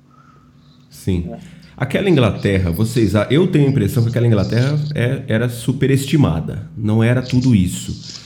Ficou como o grande Jogava jogo bem. dessa Copa. Ó, oh, o grande jogo Olha, dessa Copa. Eu acho que era melhor que a Alemanha. Era é, razoavelmente melhor. O time da Alemanha era fraco. O time da, o time Alemanha, da Alemanha era... era ruim, então, e era, era um time competitivo da Inglaterra. Eu acho que não era a Inglaterra que, que, que entregava vitórias, pro, pro, entregava muita coisa para o adversário. Era um time bem eficiente que tinha umas peças diferenciadas, outras não tanto, né, meio fracas, mas tinha algumas peças diferenciadas para fazer uma diferença e era consistente, era um bom time. Então eu acho que ali, naquela Copa meio fraca, não cruzasse com o Brasil, era um dos favoritos. É, isso é verdade. Eu só acho que tinha alguns jogadores como o Siman, que falhava demais, o Heskey, que era uma coisa horrorosa, e o esquema do Ericsson era muito aquele muito quadrado, muito sem né, inventividade, muito rígido. Enfim, achava um time. Ah, é. Era chato, mas, é. era, mas era duro. Tanto que, né, a Argentina, que eu diga. Sim. Mas aquele jogo, o Rivaldo, é. para mim, assistindo o VT, para mim, o, falam muito do Ronaldinho naquele, naquele jogo, mas para mim o Rivaldo foi o cara que pegou a bola e falou: vamos virar esse jogo. Mas é porque o Ronaldinho, na, na habilidade dele, aquele, aquele, lance do primeiro gol é um lance de genialidade do Ronaldinho, assim, impressionante. Ele, é, o que ele faz aqui naquela jogada, que é os dribles que ele dá, ele, ele desmonta a defesa inteira. E depois ele faz aquele gol de falta e acaba sendo expulso. Então. Eu nem achei aquela expulsão tão assim, claro, um lance de expulsão. Ele foi aquele lance que ele meio que pegou virando e aí levantou um pouquinho a sola. Acho até que foi exagero aquela expulsão. Então, o Ronaldinho fez uma grande partida estilo Ronaldinho, eu acho, que é o que ele era, né? Ele era um cara que talvez assim não fosse o sujeito com mais na, se você contar número de participações, assim, a maioria, muitas não eram muito relevantes. Então você vai ver o Rivaldo dá, vai dar passes melhores em média e tal. Mas ele tem os picos de joga, né, jogadas de gênio que resolvem o jogo, né? Então, o Ronaldinho era isso. isso então, às vezes não né? acontecia. Né? Aí você ficava muito decepcionado com a partida. Quando passava os 90 minutos e nada. Não, mas eu acho que aquele jogo, o Ronaldinho. Mas, mas assim, acho que tem jogador que é assim. A gente até discutiu isso assim, que faz parte. Se, não, se você fala. Não, faz parte. Riquelme, não acho que é um é, defeito. O Riquelme também não é genial. Vários jogadores não são geniais. Tem jogador que é. O próprio Romário era um jogador de. Às vezes ele passava desaparecido o jogo inteiro, pegava a ver na bola e resolvia o jogo. É... Sim, sim. Tô, no, no, isso não é um defeito. Para mim, o defeito ah. do Ronaldinho é que chegava no dia da final e aí não, não saía nada. Isso. Nem isso. Exatamente. Esse, esse, esse eu concordo. E apesar de que a final de 2002 joga bem. É. Mas quando ele passou a ser o Ronaldinho o melhor do mundo, aí ele não jogou mais bem em nenhuma final. E aquele time do Felipão, o que, que, vocês podem dizer daquele esquema que teve uma mudança, né? Entrou o Edmilson, virou ali um, um, uma espécie de líbero né, daquele time e tinha um ataque fortíssimo e ele soube equilibrar com uma defesa também bastante cautelosa, né? Então, Olha, eu... o, o material humano do Brasil exigia aquilo. Filipão, pra, né, acho que o que, que nós tínhamos? Nós tínhamos três gênios ofensivos, né? Ronaldo, Rivaldo e Ronaldinho, e os dois melhores laterais, talvez, da história, mas no mínimo do mundo no momento. Então ele fez, fez o time a partir dali, né? De soltar os três e os dois alas. E aí ele compensou, tem, procurou a fórmula para encaixar o, o para cobrir, né, com o resto, né? Três zagueiros, dois volantes. Mas embora ele muito na, na, 3 R's Copa, e 4 R's. Isso.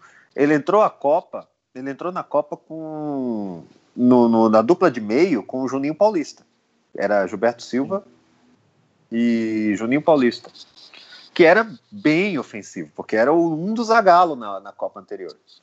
Mas ali estava como um segundo volante, mais ou menos. Então, toca aí depois, os primeiros jogos da primeira fase, o Brasil era, era bate e volta mesmo. Era, é, já era um time de troca de golpes já no final, mas no começo era uma loucura. Tanto que foi, né, contra Costa Rica, foi quanto? 5 a 3 né? 5 a 2 é, 5 a 2 mas era isso, era todo é, era lá e cá, só que nós a gente batia mais forte porque a gente tinha Rivaldo e Ronaldo para finalizar. Mas no, no 5 a 2 a gente tinha meio time poupado, tá? Porque foi 5 a 2 tinha meio time poupado, mas a gente também ganhou da Turquia sofrendo, né, com o, pênalti, o não pênalti não falta do Luizão. que não foi não foi na área e não foi falta, né? Foi o, o, o pênalti mais doido, mais Não, falta foi, mais... ele foi agarrado. Ele foi agarrado. Pra mim foi falta, foi não foi nada aquilo. Não, não, foi fora da área. Exatamente, o cara que segurou a camisa dava. dele. Ah, isso aí é, está sendo clube, é, patriotismo. Não. Pacheco, não, o Pacheco. Não foi, foi a expulsão do Rivaldo. Que o Rivaldo ah, a expulsão do Rivaldo. É que o cara chutou a bola e o Rivaldo, na perna do Rivaldo, o Rivaldo botou a mão na cara e o cara foi expulso. Ah, não, aquilo foi doido. aquilo, a, a, a, pior atuação que deu certo da história também. Mas, Mas... o lance do Luizão foi falta, só que foi fora da área. Ah, vou discordar, mas vamos, vamos seguir. Uh, ganhamos a Turquia, aí a China não era adversário, 5 a 0 mas não, né, digamos assim. 5, foi 4 a 0 é verdade, 4 a 0 e, mas a China não, não, não, não, não competia. Então não, não, não dá para saber muita coisa. Poupamos o time contra a Costa Rica, foi 5 a 2 é, mas foi muito, muito aberto. Mas contra, contra Costa Rica foi um jogo muito aberto. Contra Costa Rica aberto. não teve tanto, eu não acho. Era Marcos, Cafu, Anderson Poga, Lúcio e Júnior, Edilson, Gilberto Silva, Juninho Paulista, Rivaldo, Ronaldo e Edilson. É, Bom, era, era então, um mistão. Era um tá mistão. É. é. o mesmo esquema. A, a espinha dorsal. Ele tirou os caras que estavam com cartão pendurados. É, então, mas na verdade não dá para dizer que foi porque era o time reserva, porque eles estavam jogando da mesma forma. E os jogos estavam assim, pode olhar que era em termos de ah, diversão, o Brasil estava dando. O Brasil atacava muito, criava muito, sofria muito atrás também, mas defendia, né? Nós tínhamos o Marcos em grande fase. E mas o a, é, é, é, trocava muito golpe. A questão é que a gente tinha o Ronaldo e, e, o Rivaldo. Então, se a gente batia, se deixasse chutar, a bola entrava. Então, e, e era difícil impedir aquele ataque de funcionar. Foram 11 gols na primeira fase, né? Exatamente. Foi muito gol. Só que para as eliminatórias eu não me lembro agora em que ponto foi, se já se foi durante o jogo contra a Bélgica que entrou o Kleberson e Foi. a partir daí. Foi isso mesmo. E aí, o Cleberson entra dois... contra a Bélgica e ele dá o passe para o segundo gol, o gol do Ronaldo. Ele faz uma. Ele arranca pela. Que aliás é um, é um lance parecido com o, o segundo gol contra a Alemanha também. Uh, que, ele, que ele arranca pela, pela é. direita e, e, e, e cruza é, pro, pro Ronaldo pegar. Sim, sim. É, o que eu me lembro é isso, que o jogo contra a Bélgica estava muito descontrolado. Na verdade, estava 0 a 0 mas todo, os dois times estavam tendo muita chance de gol. Tava com a cara de que se uma bola entrasse para o lado errado ali, a coisa ia complicar. E entrou, na verdade, só que o juiz anulou. Entrou, né? O Wilmot fez um gol lá, cabeceou, subiu bem, não empurrou ninguém, foi sozinho, o juiz deu carga. Foi um absurdo. Mas, felizmente, né, é, é, ali talvez, não sei se o time ia se complicar, seria um teste. Viu? Mas depois contra a gente a Bélgica. contra a Inglaterra, é, A gente Pô. tomou um gol na frente e virou, então eu acho que talvez tivesse tudo sob controle, mesmo com aquele gol. Só uma coisa assim. Mas contra... o jogo estava perigoso, estava perigoso. Contra a Bélgica. Daí eu... entrou Kleberson, acho que o Filipão gostou, que ficou um pouco menos, né? A, a, ficou mais, ficou um pouco, controlou um pouco melhor.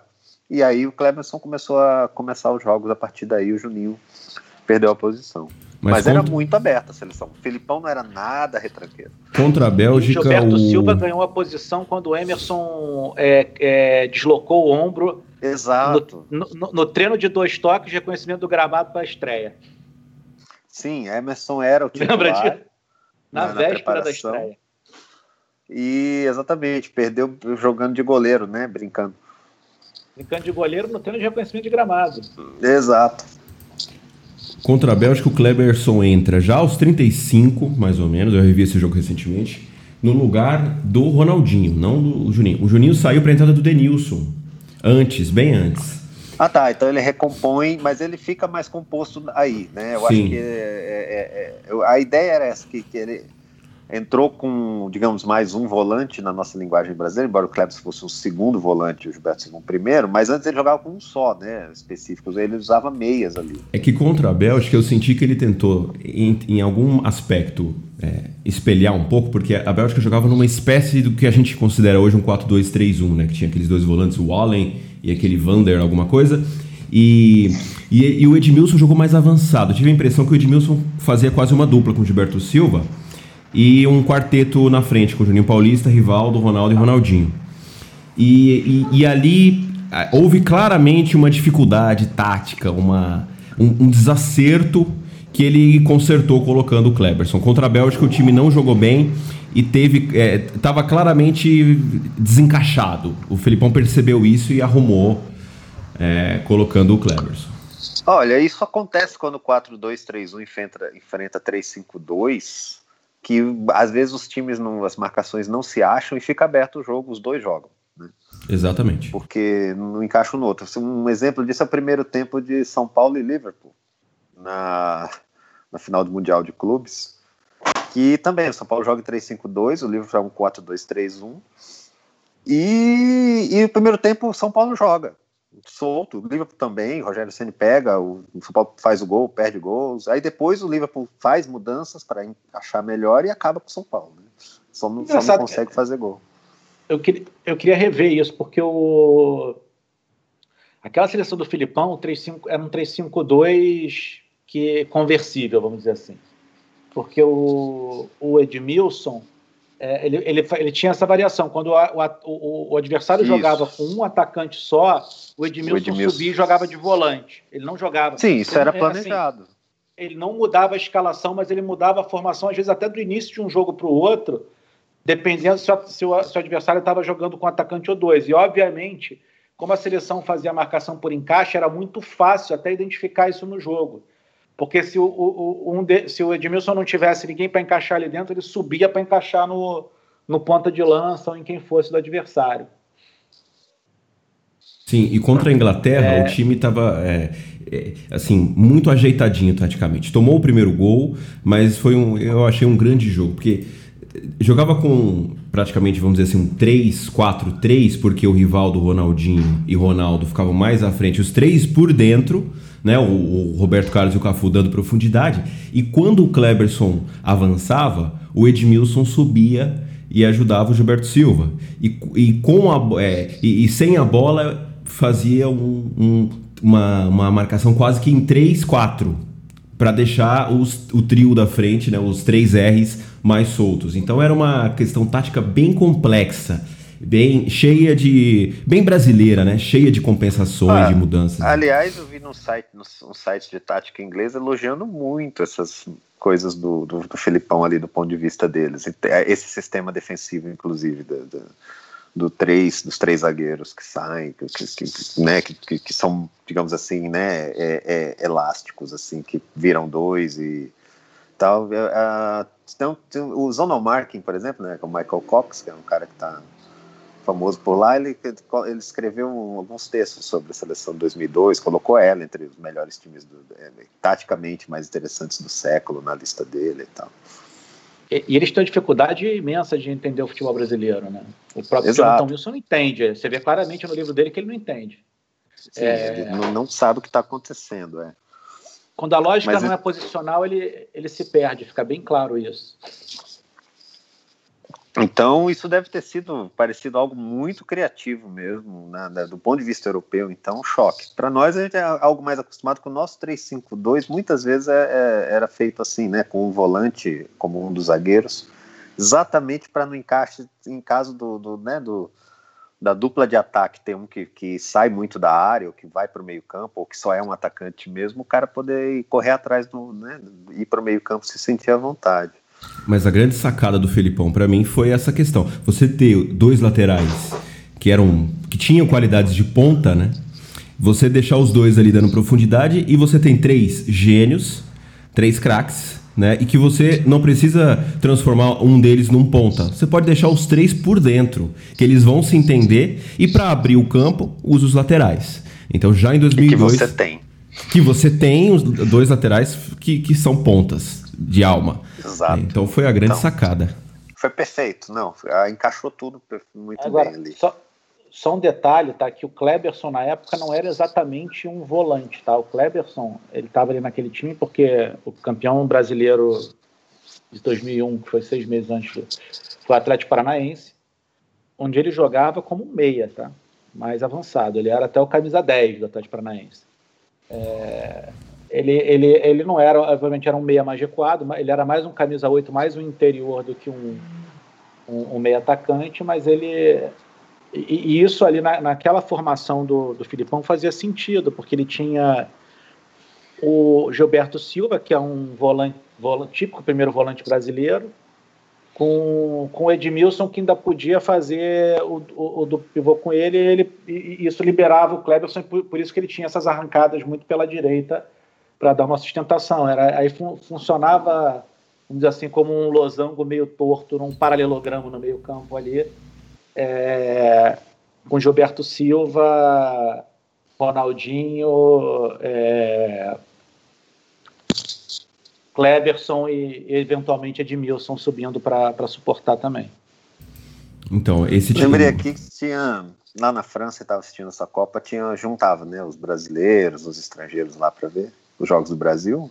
Tinha uma menina paranaense que desde o começo ficava pedindo pro Filipão pôr o Kleberson. A gente ficava zoando. Que Kleberson, gente? Quem mano é Kleberson? Quem é Kleberson? Não, eu sabia quem era o Kleberson, mas zoava só pra. Aí ele entrou e melhorou o time e a gente ficou quieto, né?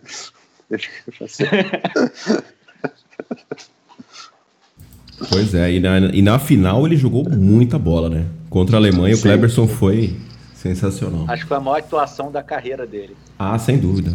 Sem dúvida. Acabou o contratinho com o United e acabou. Né?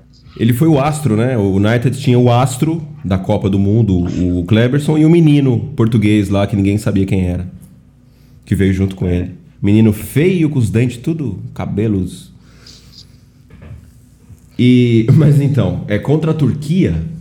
Contra a Turquia o Brasil mudou um pouquinho, né? Porque entrou. Como que o Brasil jogou contra a Turquia? Entrou, é, o Ronaldinho estava suspenso. Entrou o Edilson. Aí entrou o Edilson. Entrou o Edilson. Capetinha. Entrou com o Gilberto Silva, Rivaldo, é, Rivaldo, Kleberson, Edilson e Ronaldo, né? Com os três zagueiros e os dois laterais também. É, então, é, pois é. E aí continuou, né? O mesmo esquema. O Edmilson começava como zagueiro, mas a partir do momento que o Kleberson subia, ele ajudava o Gilberto Silva ali para marcar o funil. Né? Então ele colocou o Edilson e manteve o mesmo sistema. E aquele jogo contra a Turquia ficou famoso pelo gol de biquinho do Ronaldo, né? Aquele jogo foi. É, é eu falei de Brasil e Suécia na, é meio parecida a história também, né? Que a gente joga na primeira fase, um jogo bem enroscado com eles, a gente acaba ganhando contra a Copa 94, a gente empatou. Mas esse, esse jogo da, contra a Turquia da semifinal foi ataque contra a defesa. Foi 1 a 0 com o gol no início do segundo tempo, mas foi um jogo de ataque contra a defesa. A Turquia não viu a cor da bola. O Rustu foi o melhor jogador em campo, que era o goleiro da Turquia. Também cavou um contratinho no Barcelona, né? Pra não jogar nada. Gostou. Pois é. Então, é, ficou. Essa Copa ficou essa coisa assim, bom, é, o grande jogo contra a Inglaterra, que, que, eu, que eu acho que é superestimado, é por isso, né?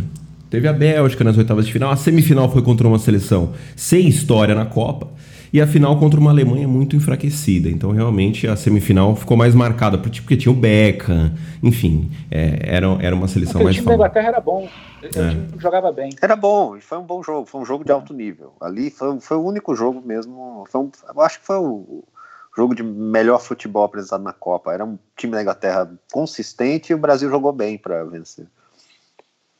E aquele time da Alemanha, ele é considerado o grande marco da Alemanha que acaba com 7 a 1 Quer dizer, que tem o grande auge no 7 a 1 e depois um declínio né, na, na última Copa, saindo na primeira fase. Que depois daquela Copa eles falaram: não, peraí, tem alguma coisa errada com o nosso futebol, né? Vamos, vamos refazer tudo. Aí eles criaram lá um, um, não, um novo sistema. Ainda vai passar mais tá? vergonha na Euro 2004. Exatamente, ah, é 2004. Eles foram eliminados na primeira fase. Teve isso tomaram ainda. pau de todo mundo. Eles jogaram contra a Holanda, a República Tcheca, tomaram pau de todo mundo. Então, mas pelo que eu sei, ali em, dois, em 2004 você já tinha um processo de categorias de base que eles já tinham recriado. É, é, foi, é, foi o maior vexame em 2004. Mas em 2002 eles começaram a plantar umas sementes já. Inclusive, vários jogadores de 2014 é, que, que, que, que, que brilharam lá eles eram daquele do projeto, é, é, eram crianças em 2002 de um projeto que eles criaram de categorias de base. Aquele cara que é. que é o Kramer, que né, durante a Copa ele bateu a cabeça e desmaiou, ele era, é, teve uma reportagem mostrando, né? Enfim. Mas, enfim, foi um marco para a Alemanha. Isso é importante. O, o, eles tiveram uma mudança que foi o seguinte: em, em 2002 eles tinham uma seleção jovem também, tá? É, mas a, a, o que mudou foi o seguinte: em 2002, eles, é, eles estavam privilegiando claramente, você vê pela clara, característica daquela seleção, jogadores grandes, altos e pesados. E se em 2004 eles tiveram uma decepção daquele tamanho com essa linha, em dois anos você consegue trocar isso. Porque aí o que você está fazendo? Você está trabalhando vários garotos na divisão de base. Em vez de você dar preferência para os altos e fortes, você vai dar para os habilidosos. Esses garotos já estão lá, você não precisa trabalhar eles de novo, eles já estão lá na divisão de base. Você vai pegar o final da formação e vai botar eles. Aí em dois, três anos você começa a mudar isso. Eu acho que foi essa mudança que eles fizeram fundamental.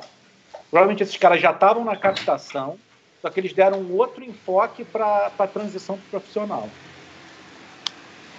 Eu acho Porque... bem possível. É, é bem compatível até quando você vai olhar a Alemanha de 2006, aí já eles já sobem o Schweinsteiger, né, para a seleção principal. Já já começa a ter uma guinada. Em 2010 já é totalmente diferente. Mas o Schweinsteiger é um jogador ainda nessa característica mais corpulenta. Ele é um jogador forte. Eu ele acho é, que a mas é... O assim... Podolski, que eu acho que foi o jogador assim diferente que surgiu um pouquinho. O Lan também que surgiu em 2006. São esses Lan. jogadores que. Assim, era impensável a Alemanha ter um lateral do tamanho do Lan. Os, os laterais assim, históricos da Alemanha eram o Briegel e o, e o Bremer. É, os mais recentes, assim. Né? Então, mas em, 2000, então, é... em 2014 você tinha o Cross, você tinha o Kedira, você tem o Miller, que não é um primor técnico. Quer dizer, é, a questão. Não, o, o, o jogador alemão está lá, né? Sim, é você não muda isso de uma hora para outra. muito fechados no estereótipo. Né? É, o Ozil, por exemplo, era um jogador que não subia na Alemanha. Então, mas o aí. O do time era o Balak. Aí você tem a influência dos, aí você tem a influência dos estrangeiros, né, do, dos, dos, descendentes, né, o Ozil, o Kedira é de ascendência turca, por exemplo, né? Mas, Mas o, é interessante que havia estrangeiros na Alemanha é. e ou, ou, descendentes, mas eram do mesmo perfil. Isso é verdade. É, você lembra do, é daquele brasileiro também que, que era naturalizado? Isso. Que, que, que era igual, né? Fisicamente, Paulo o estilo Paulo Rink, cara. Paulo Rink fez o maior sucesso lá. Era o companheiro do Oséias na Atlético Paranaense.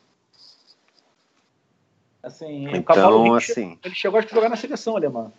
Foi, eu acho que era muito voltado, o futebol muito voltado para para disputa de bola, para ganhar as, né, as divididas e né, fazer pressão.